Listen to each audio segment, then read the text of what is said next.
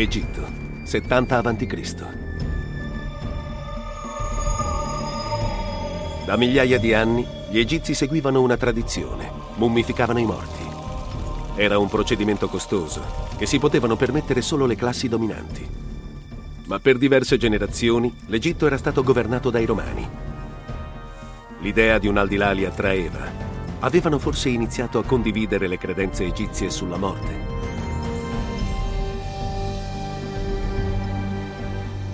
Circa 1800 anni dopo, un esploratore che attraversa il Sahara si imbatte in una rovina misteriosa. Che cosa ci fa un enorme tempio nel mezzo del deserto?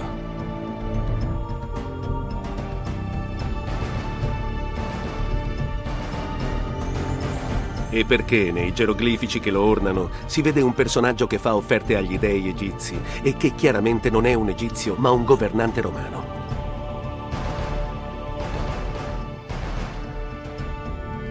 Mentre gli archeologi rimuovono la coltre di sabbia dagli edifici dell'oasi di Dakla, l'egittologo Christian Löwen scava nelle complesse informazioni di cui dispone per scoprire la verità sul regno egizio dei morti.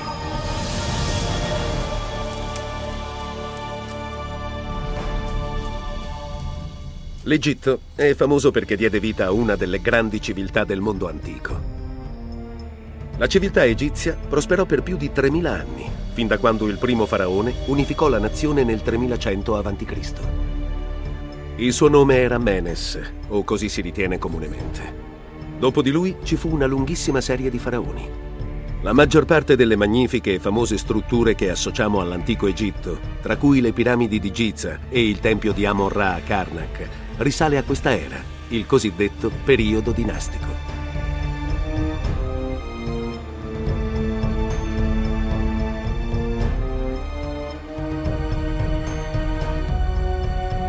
Nel 332 a.C., un macedone, Alessandro Magno, conquistò l'Egitto.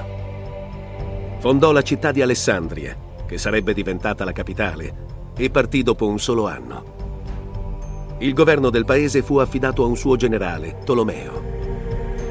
L'Egitto divenne una nazione ellenistica indipendente, governata per 300 anni dai discendenti di Tolomeo. La sua ultima discendente fu la famosa Cleopatra VII, si suicidò nel 30 a.C., dopo essere stata sconfitta da Ottaviano, che in seguito divenne Augusto, il primo imperatore romano. Per la prima volta l'Egitto fu governato da oltremare. Secondo molti egittologi, iniziò un periodo di declino culturale. Per i romani, invece, iniziò un'età dell'oro. L'Egitto portò loro nuove ricchezze, ma non solo. I romani vi trovarono un complesso sistema di credenze diverso dal loro, che si era sviluppato nel corso di migliaia di anni. La religione egizia offriva qualcosa di nuovo, che deve aver esercitato un'enorme attrattiva sui romani. La promessa di una vita dopo la morte.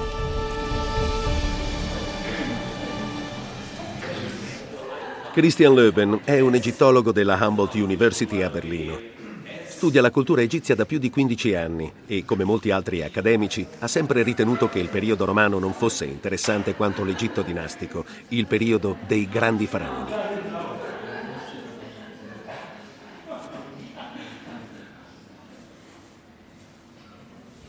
Ma ha cambiato radicalmente opinione quando ha scoperto la storia del suo compatriota, l'esploratore Gerhard Rolfs.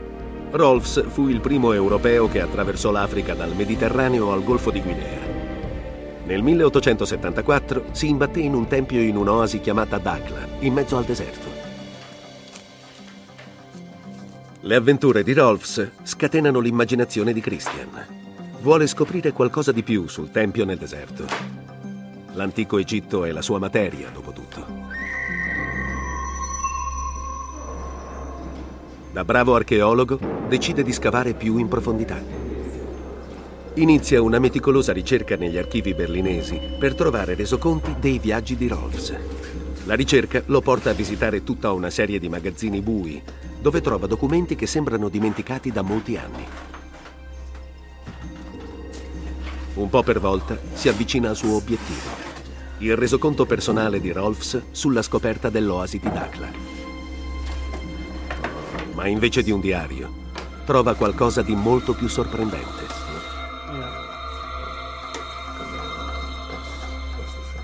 Sul teschio è chiaramente visibile la parola Dakla.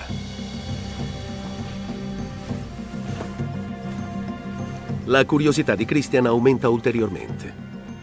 Invece di fornirgli risposte, la sua ricerca ha suscitato nuove domande. C'è solo un modo per ottenere le risposte che gli interessano sul tempio e sul teschio. Decide che è giunto il momento di abbandonare le ricerche d'archivio e di sporcarsi le mani. Fa i bagagli e parte per il deserto.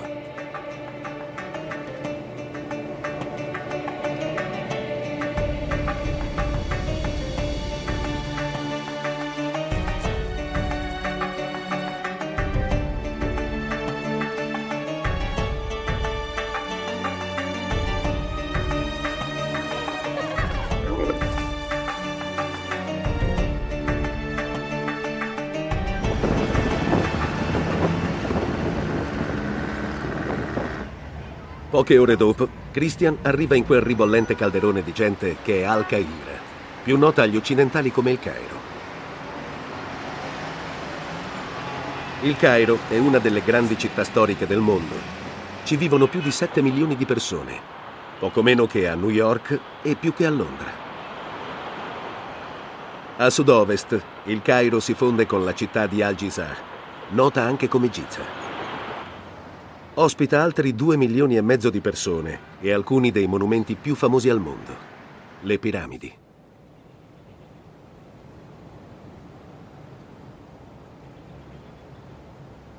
Più avanti, il mondo moderno sembra terminare bruscamente. Le piramidi segnano il confine di un mondo che per gli antichi egizi era il regno dei morti, il deserto. Ed è nel cuore del deserto che prosegue la ricerca di Christian Löwen. L'Egitto è vasto, un milione di chilometri quadrati. Il suo popolo e la sua storia si sono concentrati nella valle di un fiume, il Nilo. La maggior parte del territorio è composto da tre deserti. Il Sinai, il deserto orientale tra il Nilo e il Mar Rosso e l'enorme deserto occidentale, che costituisce due terzi del paese e fa parte del Grande Sahara.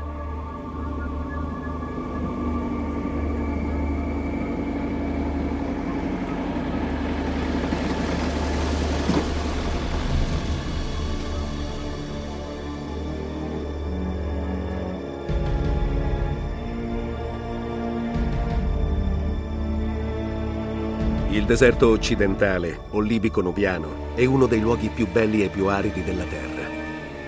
Cambise II, il primo governante persiano dell'Egitto, nel VI secolo a.C. riuscì a perdervi un intero esercito di 50.000 uomini.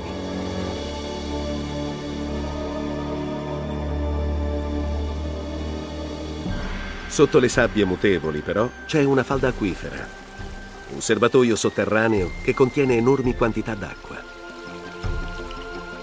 In alcuni punti, dove l'acqua è vicina alla superficie, sorgenti e pozzi danno vita a fertili oasi. Nel deserto occidentale ci sono cinque grandi oasi. La più lontana dal Cairo, a 300 km dal Nilo, è quella di Dakla.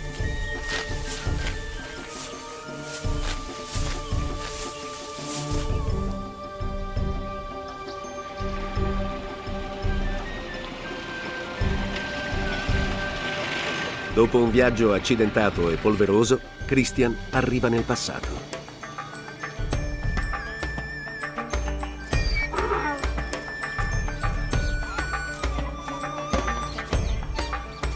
A Dakla sembra che il tempo si sia fermato.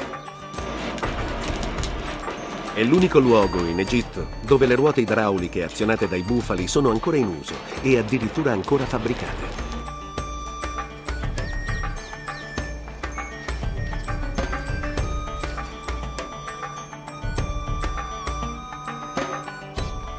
Christian pensa che queste antiche tradizioni siano un modo per capire l'Egitto del giorno d'oggi.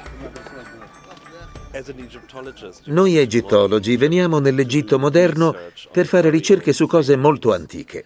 E molti colleghi dimenticano che l'Egitto moderno, soprattutto in luoghi come Dakhla, ha moltissimo in comune con la vita dell'antico Egitto.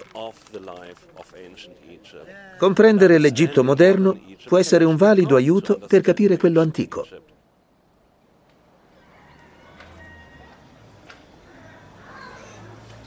Il punto di contatto di Christian è il Dakla Oasis Project, un'associazione internazionale di ricercatori che studia quest'area fin dal 1978.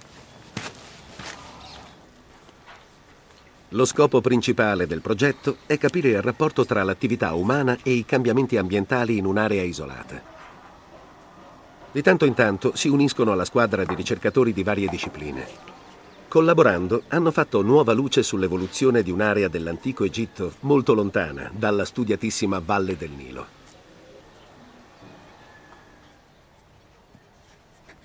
Tony Mills è stato a capo del progetto fin dall'inizio.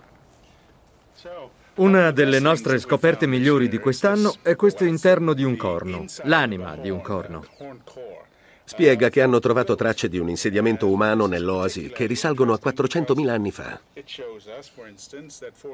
Ciò che sorprende di più, forse, è il fatto che l'oasi è stata circondata dal deserto solo negli ultimi 7 o 8.000 anni.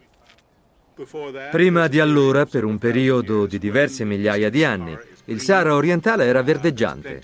C'era abbondante acqua in superficie e pascolo per gli animali. I resti archeologici mostrano che la flora e la fauna erano quelle tipiche delle odierne praterie subsahariane.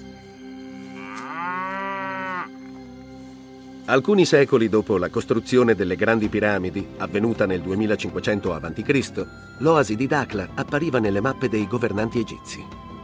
Ci sono prove del commercio di beni di lusso, avorio, ebano, piume di struzzo, verso il sud del Nilo. Mills suppone che ci fossero anche rotte commerciali verso ovest, attraverso il deserto. Forse la merce era oro, forse schiavi. Credo che le loro motivazioni fossero semplicemente economiche e che venissero qui all'oasi di Dakla perché era il punto più occidentale in cui stabilire un campo base. Per duemila anni Dakla sembrò destinata a restare una base per le carovane. Poi, non lontano, iniziarono a verificarsi eventi che cambiavano il mondo. Roma stava creando un impero tutto attorno al Mediterraneo.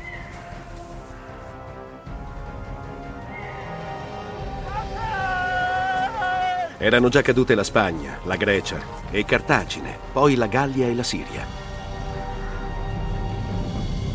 Nel 31 a.C., la regina egizia Cleopatra e il suo amante Marco Antonio furono sconfitti da Ottaviano, il potente console romano, che si impadronì quindi del trono egizio.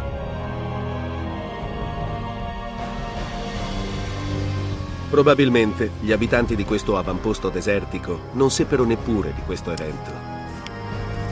Ma presto le loro vite sarebbero cambiate più di quanto avrebbero mai potuto immaginare. Oggi è difficile credere che ci siano stati profondi cambiamenti nella vita dei vari villaggi e delle cittadine attorno all'oasi di Dakla.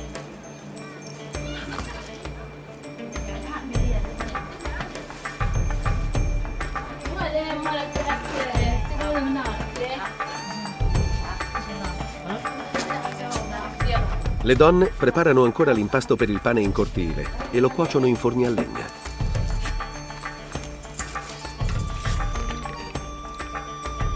جايب ولا يلا بقى عديها اي حاجه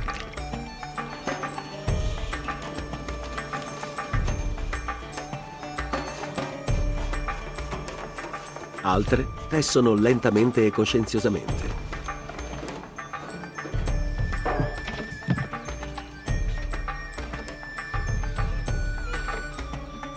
I vasai continuano a produrre bottiglie per l'acqua, che hanno la stessa forma allungata di mille anni fa.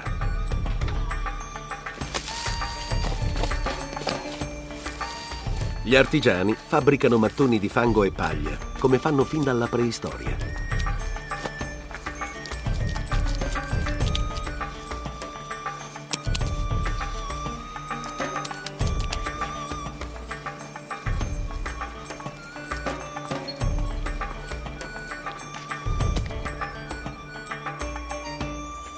Ma a Dakla non ci sono solo le semplici case di terra cruda.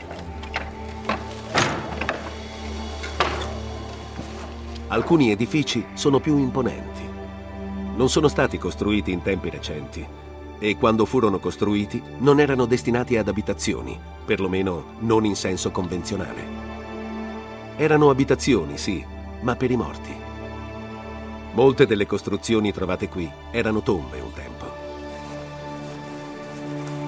Dakla, come moltissimi altri luoghi in Egitto, mostra quanto fosse importante per gli antichi egizi celebrare la vita dopo la morte.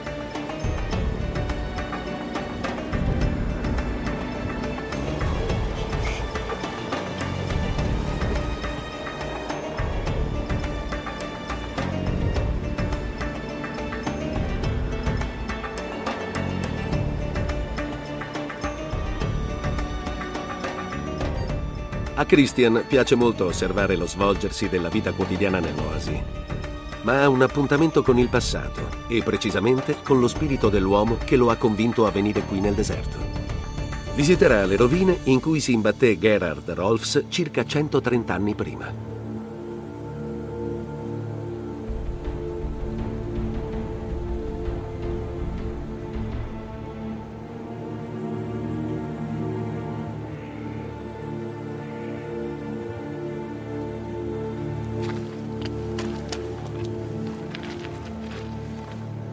Olaf Kaper, un egittologo olandese che lavora con il Dakla Oasis Project, fa da guida a Christian nel sito di questo classico tempio egizio.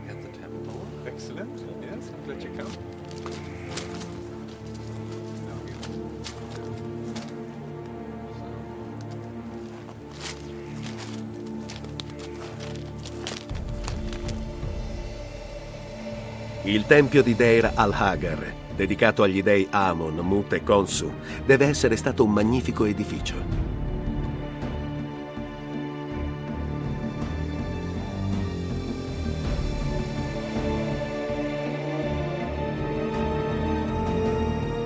All'interno c'era un cortile aperto e fiancheggiato da colonne. Forse si ispirava al viale degli Arieti del favoloso tempio di Karnak a Luxor.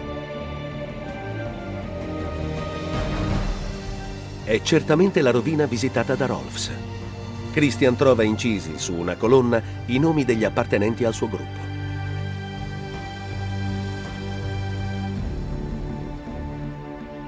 Si chiede chi può avere costruito un tempio così sontuoso in mezzo al nulla.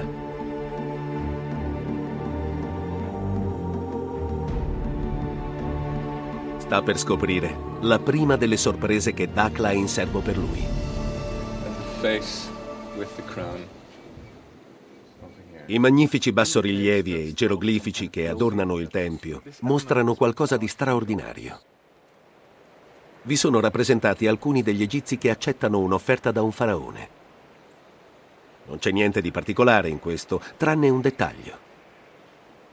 Come spiega Olaf Kaper, i geroglifici mostrano molto chiaramente che il faraone non è egizio. Questa è un'iscrizione che dedica il tempio, o questa parte del tempio, al dio Amon. Qui c'è il cartiglio dell'imperatore Tito. C'è scritto Tito Cesare e poi ha costruito questo bellissimo tempio per suo padre Amon. Ogni faraone aveva una complessa serie di nomi e titoli, rappresentati da geroglifici racchiusi in una figura oblunga chiamata cartiglio. Si può dire che il cartiglio fosse il logo personale del faraone. Qui Tito Cesare è rappresentato dai simboli T, Tus, Cae, Zar. Tito fu imperatore di Roma tra il 79 e l'81 d.C., qualche decennio dopo la conquista dell'Egitto da parte dei Romani. Non è l'unico imperatore che figura in questo misterioso tempio geroglifici in altre parti del complesso menzionano due suoi predecessori, Nerone e Vespasiano. La rappresentazione di imperatori romani in un tempio egizio è sorprendente a prima vista. È possibile che gli egizi avessero voluto includere i nomi di stranieri, persone di un'altra fede, nei loro edifici sacri. Potrebbe significare che furono i romani stessi a costruire questo splendido tempio egizio. La risposta è apparentemente no.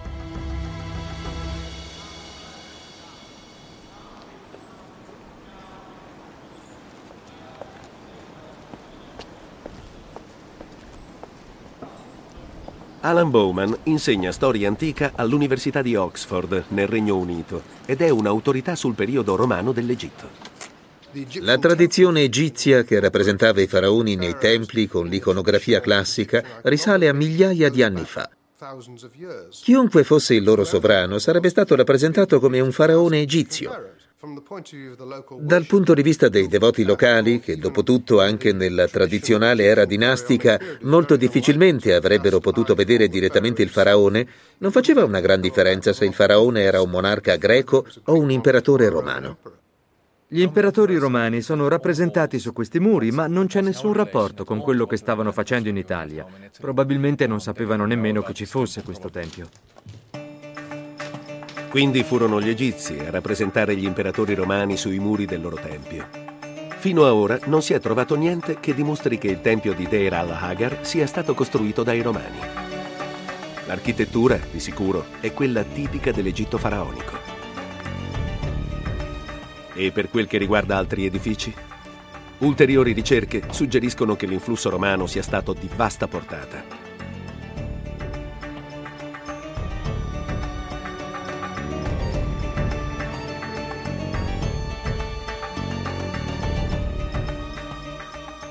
Christian continua la sua ricerca.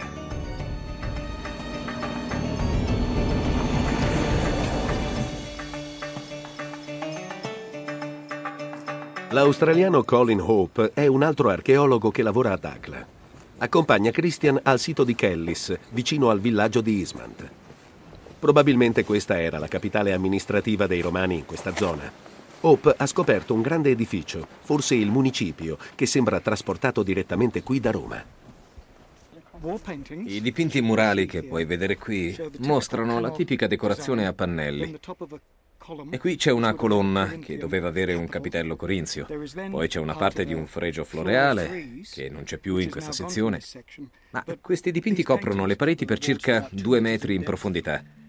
Siamo in una stanza che doveva essere alta 8 metri e potrebbe benissimo essere stata una sala aperta con un colonnato, ma anche tutto il tetto era coperto di dipinti, tutti della tradizione classica. In questo edificio non c'è niente di egizio. Questo significa che i romani lasciavano gli edifici religiosi agli egizi, ma costruivano quelli civili? Ancora una volta non è così semplice. Prima dell'arrivo di Alessandro Magno, gli egizi non avevano edifici di quel tipo. Le attività amministrative locali venivano svolte nei templi egizi o attorno ad essi. Con i greci e con i romani era diverso. Loro avevano edifici amministrativi pubblici, ma non esisteva una tradizione architettonica egizia che producesse edifici di questo genere. La forma di un edificio indicava più lo stile architettonico prevalente che la nazionalità dell'architetto. Nel caso dei templi c'era una lunga storia locale. Gli edifici civili erano una novità invece e riflettevano lo stile contemporaneo, che era quello classico romano. Parla di nuovo Olaf Kaper. Ci sono pannelli, esattamente come a Pompei. Questa è l'arte classica del tempo in cui fu costruito, mentre era molto importante che l'edificio religioso, il tempio stesso, mantenesse la tradizione faraonica locale, che era stata seguita per migliaia di anni. Ma appena fuori dalle porte del Tempio si scopre che tutto il resto è nello stile moderno del periodo romano. Ci sono molte rovine nei 2000 km quadrati dell'oasi di Dakla. La maggior parte risale al periodo romano. Doveva essere un insediamento molto grande. Christian tenta di immaginare la comunità che un tempo prosperava qui. Estranea alla vita del villaggio di oggi quanto la grande metropoli del Cairo oltre il deserto, o come Berlino, da cui era partito. Ricordando l'evento che l'ha fatto partire di corsa per l'Egitto, vuole a tutti i costi provare a capire dove Rolfs può avere scoperto il teschio. Il luogo più probabile è sulle colline vicino al Tempio, dove si trova una serie di antiche tombe.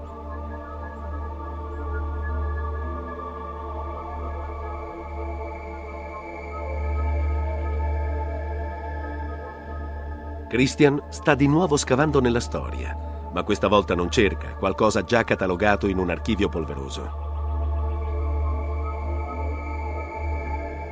Ora è alla fonte e scava nelle sabbie del tempo per trovare tracce di una società esistita qui duemila anni fa.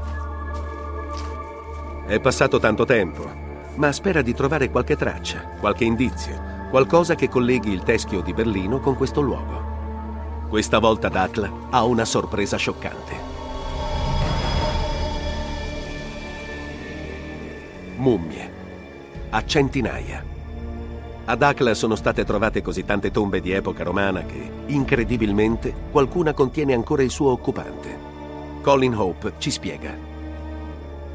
Qui abbiamo un frammento di lino, il tipico materiale che veniva usato per avvolgere i cadaveri da seppellire in queste tombe.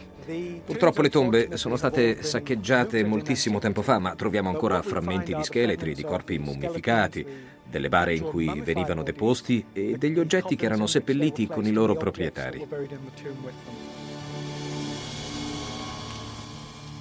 La mummificazione era una pratica costosa che nell'Egitto dinastico era riservata al faraone e alle persone più vicine a lui. Ma qui, nel mezzo del nulla, pare che ci fosse un'intera società di arricchiti che potevano permettersi il trattamento riservato ai re.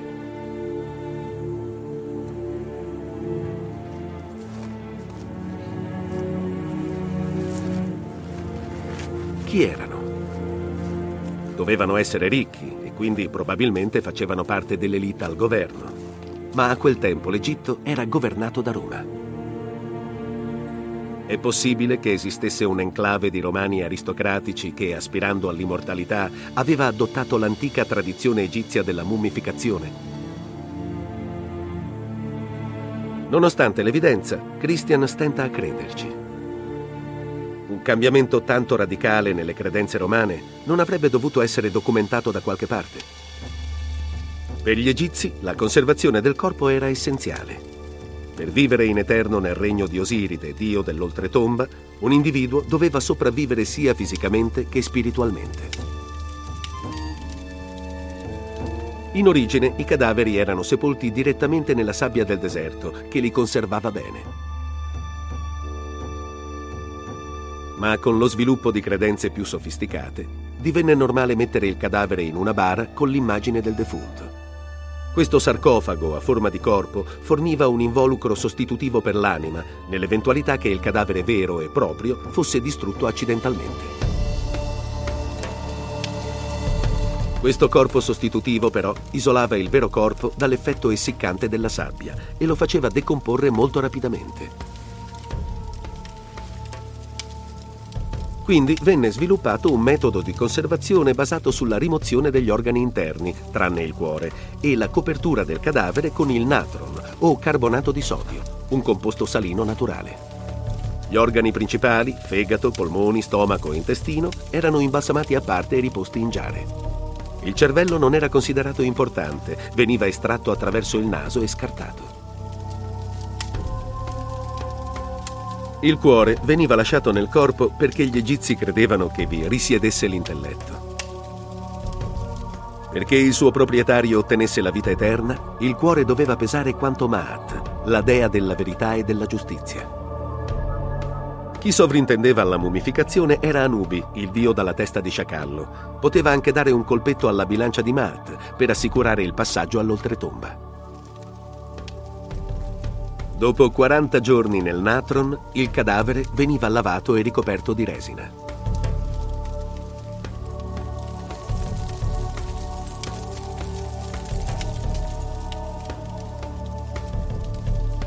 Infine era accuratamente avvolto in molti strati di strisce di lino. Tra uno strato e l'altro venivano messi i gioielli del defunto e vari amuleti magici.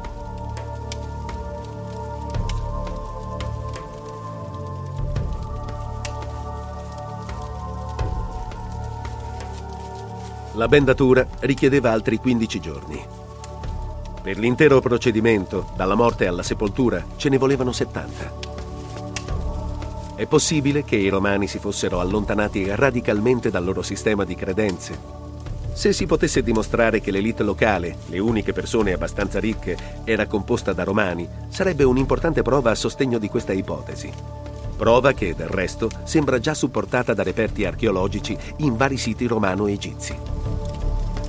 Le mummie faraoniche avevano sui visi maschere di gesso che rappresentavano il defunto. Molte mummie del periodo romano avevano invece ritratti dettagliatissimi, dipinti classici che non avevano niente in comune con precedenti forme di arte egizia.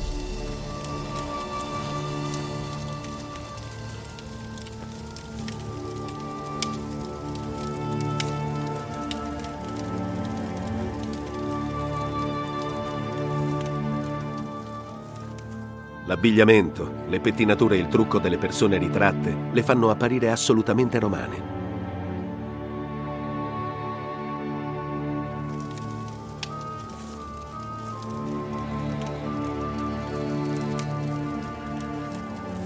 È così sorprendente che la prospettiva di una vita eterna potesse attrarre i romani. Dopotutto, nella loro religione non era elaborato chiaramente niente di simile. E sappiamo che erano particolarmente affascinati da una dea egizia. La dea Iside era venerata in tutto il mondo romano e parte del suo fascino doveva essere riposta nella speranza di una vita futura. Nella mitologia tradizionale egizia, Iside era la moglie di Osiride, dio della morte, Aveva molte qualità ed era associata con l'immortalità. E aveva un cognato di nome Set. A differenza dei bellicosi romani, gli egizi non avevano un dio della guerra vero e proprio, ma avevano Set. Raffigurato come un misterioso animale, era la pecora nera del pantheon egizio. Era il dio del caos e della confusione e aveva ucciso il fratello Osiride divenne il patrono del deserto e delle terre straniere. Un dio affascinante quindi per le due coorti di soldati romani che probabilmente stazionavano ad Akla per proteggere il fronte occidentale.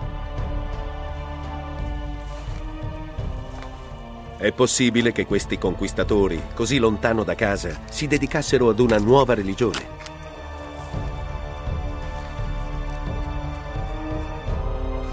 In un'altra parte dell'oasi ci sono le rovine di un altro grande tempio e questo era stato dedicato a Set.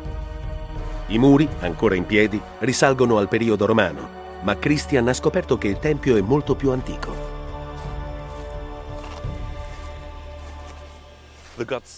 Il dio Set è un dio molto antico e scavi recenti hanno dimostrato che qui c'era già un suo tempio 4.000 anni fa. Questo tempio restò in piedi fino ai tempi dei Romani. Christian ha in mente una domanda importante. La comunità romana che viveva a Dacla iniziò a seguire le usanze e il sistema di credenze locali? Erano forse ispirati dal severo ambiente che circondava l'oasi e affascinati dalla prospettiva di una vita futura? Questa ipotesi è supportata da diversi indizi. I romani erano affascinati dalla dea Iside, un altro dio, Set, impersonava caratteristiche che potevano essere congeniali ai guerrieri romani. E i ritratti su mummie del periodo d'oro di Dacla, trovate in altre parti dell'Egitto, raffigurano persone che sembrano romane. Inoltre, anche se Christian ha saputo che furono gli egizi a rappresentare gli imperatori romani sui muri dei templi, è possibile che quel gesto avesse incoraggiato i sudditi romani a interessarsi alla religione egizia. Per poter provare questa teoria, bisogna capire chi fosse esattamente l'elite di questo luogo. Chi erano le persone che potevano permettersi la mummificazione? Nonostante tutte le prove indiziarie, gli archeologi che studiano l'oasi da anni hanno concluso che probabilmente non erano romani. Secondo me è probabile che i romani non siano mai venuti qui. È troppo lontano da Roma e dalla sede del potere politico, Alessandria. Penso che tutta l'amministrazione fosse locale. Nell'Egitto del periodo romano la presenza di veri e propri romani provenienti dall'Italia era ridottissima e si limitava ad Alessandria, il centro amministrativo. Forse non ci furono mai romani a governare Dakla. Erano tutti egizi, quelli che morivano ed erano sepolti qui. Senza dubbio questi defunti facevano parte della popolazione egizia locale, probabilmente erano i più ricchi del villaggio, sicuramente non erano romani. Pare che Dakla fosse una fiorente metropoli cosmopolita, in cui i sudditi egizi e non i governanti romani vivevano da signori e morivano da re. Ma come si spiegano i ritratti sulle mummie? Anche se non sono stati trovati a Dakla, sembrano indicare chiaramente che alcuni romani avevano adottato usanze egizie. I cadaveri chiusi nelle bare che avete visto sono egizi, mentre per i loro ritratti sono stati usati stili pittorici greci e in particolare romani. Quindi guardandoli viene da pensare che si stia guardando una persona non egizia, in altre parole un romano ma in realtà erano egizi ricchi che potevano permettersi il processo di mummificazione e volevano seguire lo stile imperiale del tempo. Alan Bowman, docente a Oxford, ce lo spiega. Queste persone quasi sicuramente erano proprietari terrieri locali che ricavavano la maggior parte delle loro ricchezze dalla terra, coltivando e commerciando i prodotti agricoli se trovavano attraente questa iconografia funeraria era perché volevano essere rappresentati come persone di alto prestigio nel contesto dell'elite locale. Quindi stiamo parlando di persone che dovevano avere contatti con i romani, che erano stati loro imposti, gli amministratori. Insomma, erano i settori più ricchi della popolazione. Probabilmente da vivi si vestivano come i romani e da morti i loro ritratti riproducevano questo stile romano, sia nell'aspetto dei defunti, sia nella tecnica di esecuzione dei ritratti.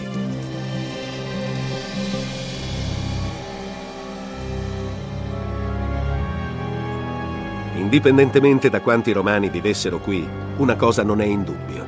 Durante il periodo romano, ad Acla c'era una comunità fiorente. Perché qui?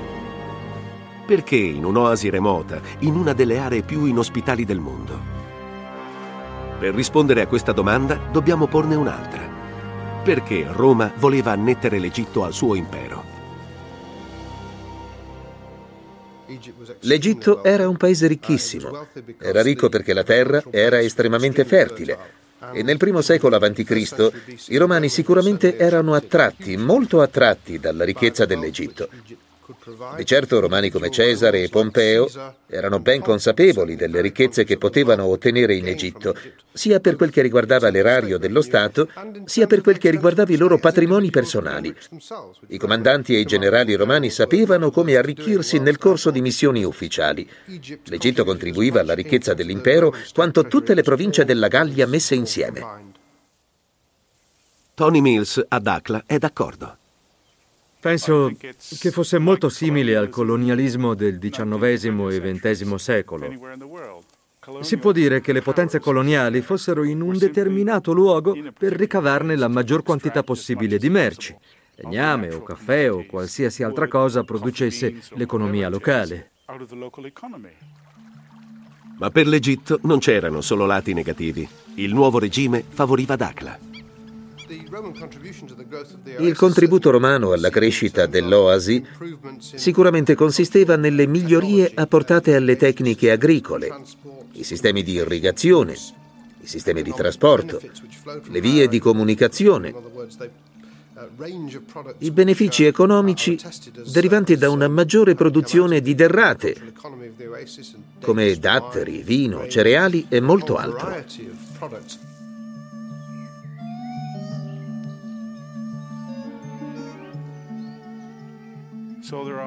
Quindi c'è un gran numero di monumenti romani insieme a molti altri edifici, fattorie, villaggi, tutte le costruzioni di questo genere, acquedotti e così via, che formavano una fiorente comunità agricola. E probabilmente i romani incoraggiavano le migrazioni fornendo molte cose utili come i semi di grano e gli attrezzi agricoli. Pare che il progetto di sviluppo agricolo dei Romani abbia avuto successo per tre o quattro secoli. Una delle indicazioni della grande importanza dell'Egitto per l'economia e per l'amministrazione romana in generale è il fatto che proprio all'inizio l'imperatore Augusto, o Ottaviano come si chiamava allora, creò un nuovo sistema per cui lui stesso nominava il governatore della provincia. Militarmente la provincia era controllata da una forza composta dapprima da tre legioni, poi da due e infine da una e poi da un gruppo di unità ausiliarie, circa nove unità da 500 uomini ciascuna. Non era un numero enorme. Eppure riuscivano a controllare una regione grande quanto l'Italia, la Francia e la Gran Bretagna messe insieme. Come facevano i romani a governare un paese così vasto e sofisticato con così poca fatica? Innanzitutto, la ragione era geografica. Una delle caratteristiche interessanti e importanti della provincia egiziana è il fatto che c'è una sola grande via di comunicazione. Per controllare la provincia era sufficiente controllare il delta e la valle del Nilo. Forse era ancora più significativo il modo rigidamente burocratico con cui il paese era stato governato dai Tolomei per tre secoli. Lo dimostra la gigantesca quantità di materiale scritto risalente a quell'epoca. Quando i romani arrivarono in Egitto, trovarono un apparato burocratico molto sviluppato e strutturato gerarchicamente. Molte delle infrastrutture restarono in funzione, naturalmente. Il governo romano impose un livello 2 di amministratori di alto rango e quelli erano romani, ma i funzionari locali che controllavano le regioni, i distretti, le città e i villaggi facevano parte della stessa struttura burocratica che era già stata sviluppata dai Tolomei.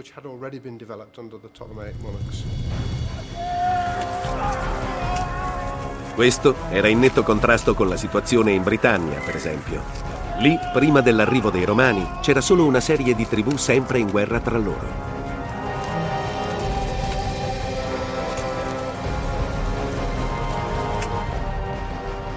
Vedendo il tempio di Dacla, è chiaro che ai romani non interessava interferire con i sistemi di credenze dei loro sudditi stranieri.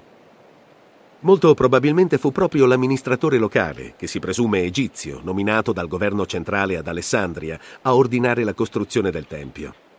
Era una mossa studiata per aumentare il consenso popolare. Sembra che gli egizi abbiano avuto una mentalità notevolmente aperta nei confronti dei nuovi governanti Probabilmente nessuno pianse la fine del dominio tolemaico, soprattutto nel caso di Dacla, i cui abitanti ottennero molti benefici dagli investimenti romani nella loro oasi.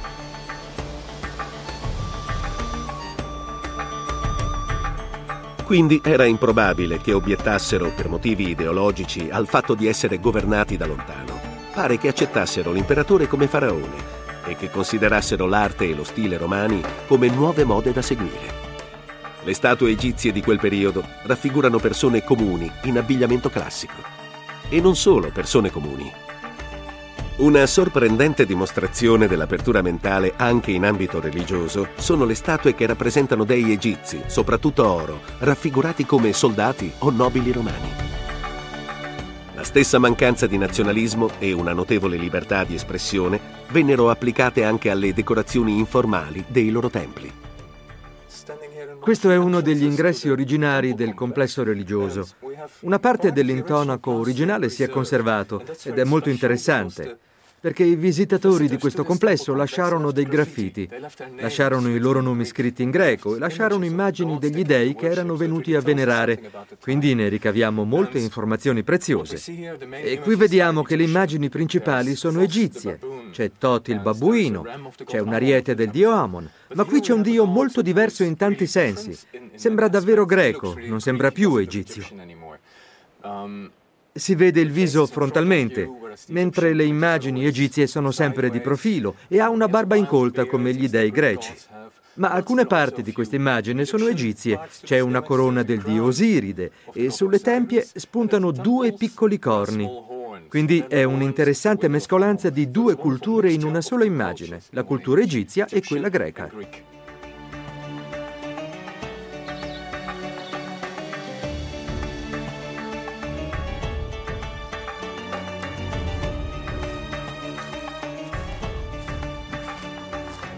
Dakla deve essere stata un gioiello del deserto. In un'oasi che oggi vive in modo semplice e rurale, c'era un tempo una società ricca e cosmopolita. L'apertura mentale era sufficiente a permettere la mescolanza delle culture. Le merci venivano portate nell'oasi da tutto il mondo romano. Per esempio, vi arrivava del pesce fin dalla Spagna. In questo sito abbiamo trovato le giare in cui veniva trasportato il pesce. Quindi questo luogo partecipava alla vasta rete di scambi romani tutto attorno al Mediterraneo. Abbiamo esempi di vetro fabbricato durante il periodo romano, di maiolica, di ceramica. È tutto tipico di quello che chiamiamo il periodo romano in Egitto. Ma quasi inevitabilmente questo paradiso terrestre finì. Penso che tutto abbia funzionato bene finché l'impero romano non si divise e tutta la rete commerciale collassò. Deve essere stato un momento molto duro per gli agricoltori locali. Probabilmente producevano più del necessario per rifornire un enorme mercato mondiale che di colpo svanì. Quando succedono queste cose, sono sempre i poveri agricoltori che ne subiscono le conseguenze.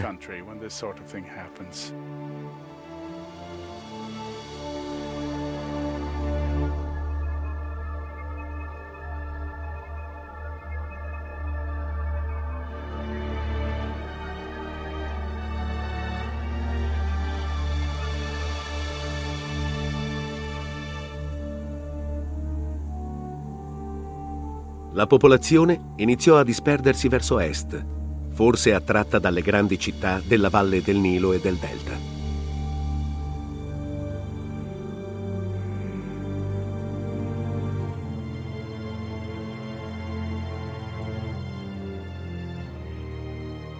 Nel giro di pochi secoli, i grandiosi edifici di Dakla erano scomparsi sotto le mutevoli sabbie che li hanno poi preservati per mille anni. È inevitabile che la loro scoperta li esponga all'aria e li metta in pericolo. Ogni volta che guardo questa scena mi addolora il fatto che si stia scolorendo ogni anno un po' di più. Dimostra che dobbiamo affrettarci il più possibile per documentare tutto questo. Se guardi il gonnellino del faraone vi sono dipinti molti dettagli Piccoli dettagli che non ci sono nel bassorilievo. Deve essere tutto documentato in un modo o nell'altro prima che sparisca.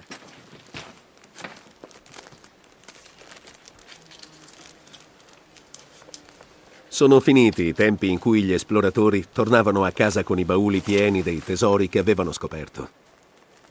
Christian oggi contribuisce alla ricerca copiando accuratamente i dettagli delle incisioni del Tempio.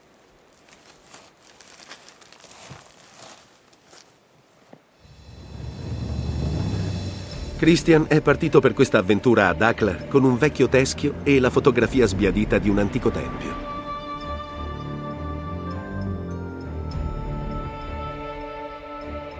Non si aspettava di trovare in questa oasi remota prove sconcertanti dell'occupazione romana in Egitto.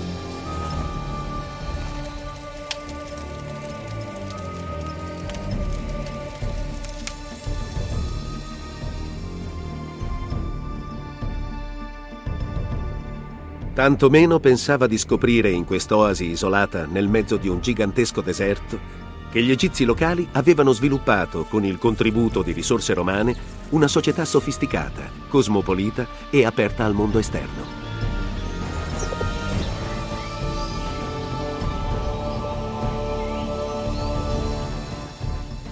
Tornerà ai suoi studi a Berlino e porterà con sé i suoi disegni e una nuova comprensione di come due grandissime nazioni abbiano potuto unirsi nella vita e infine nella morte.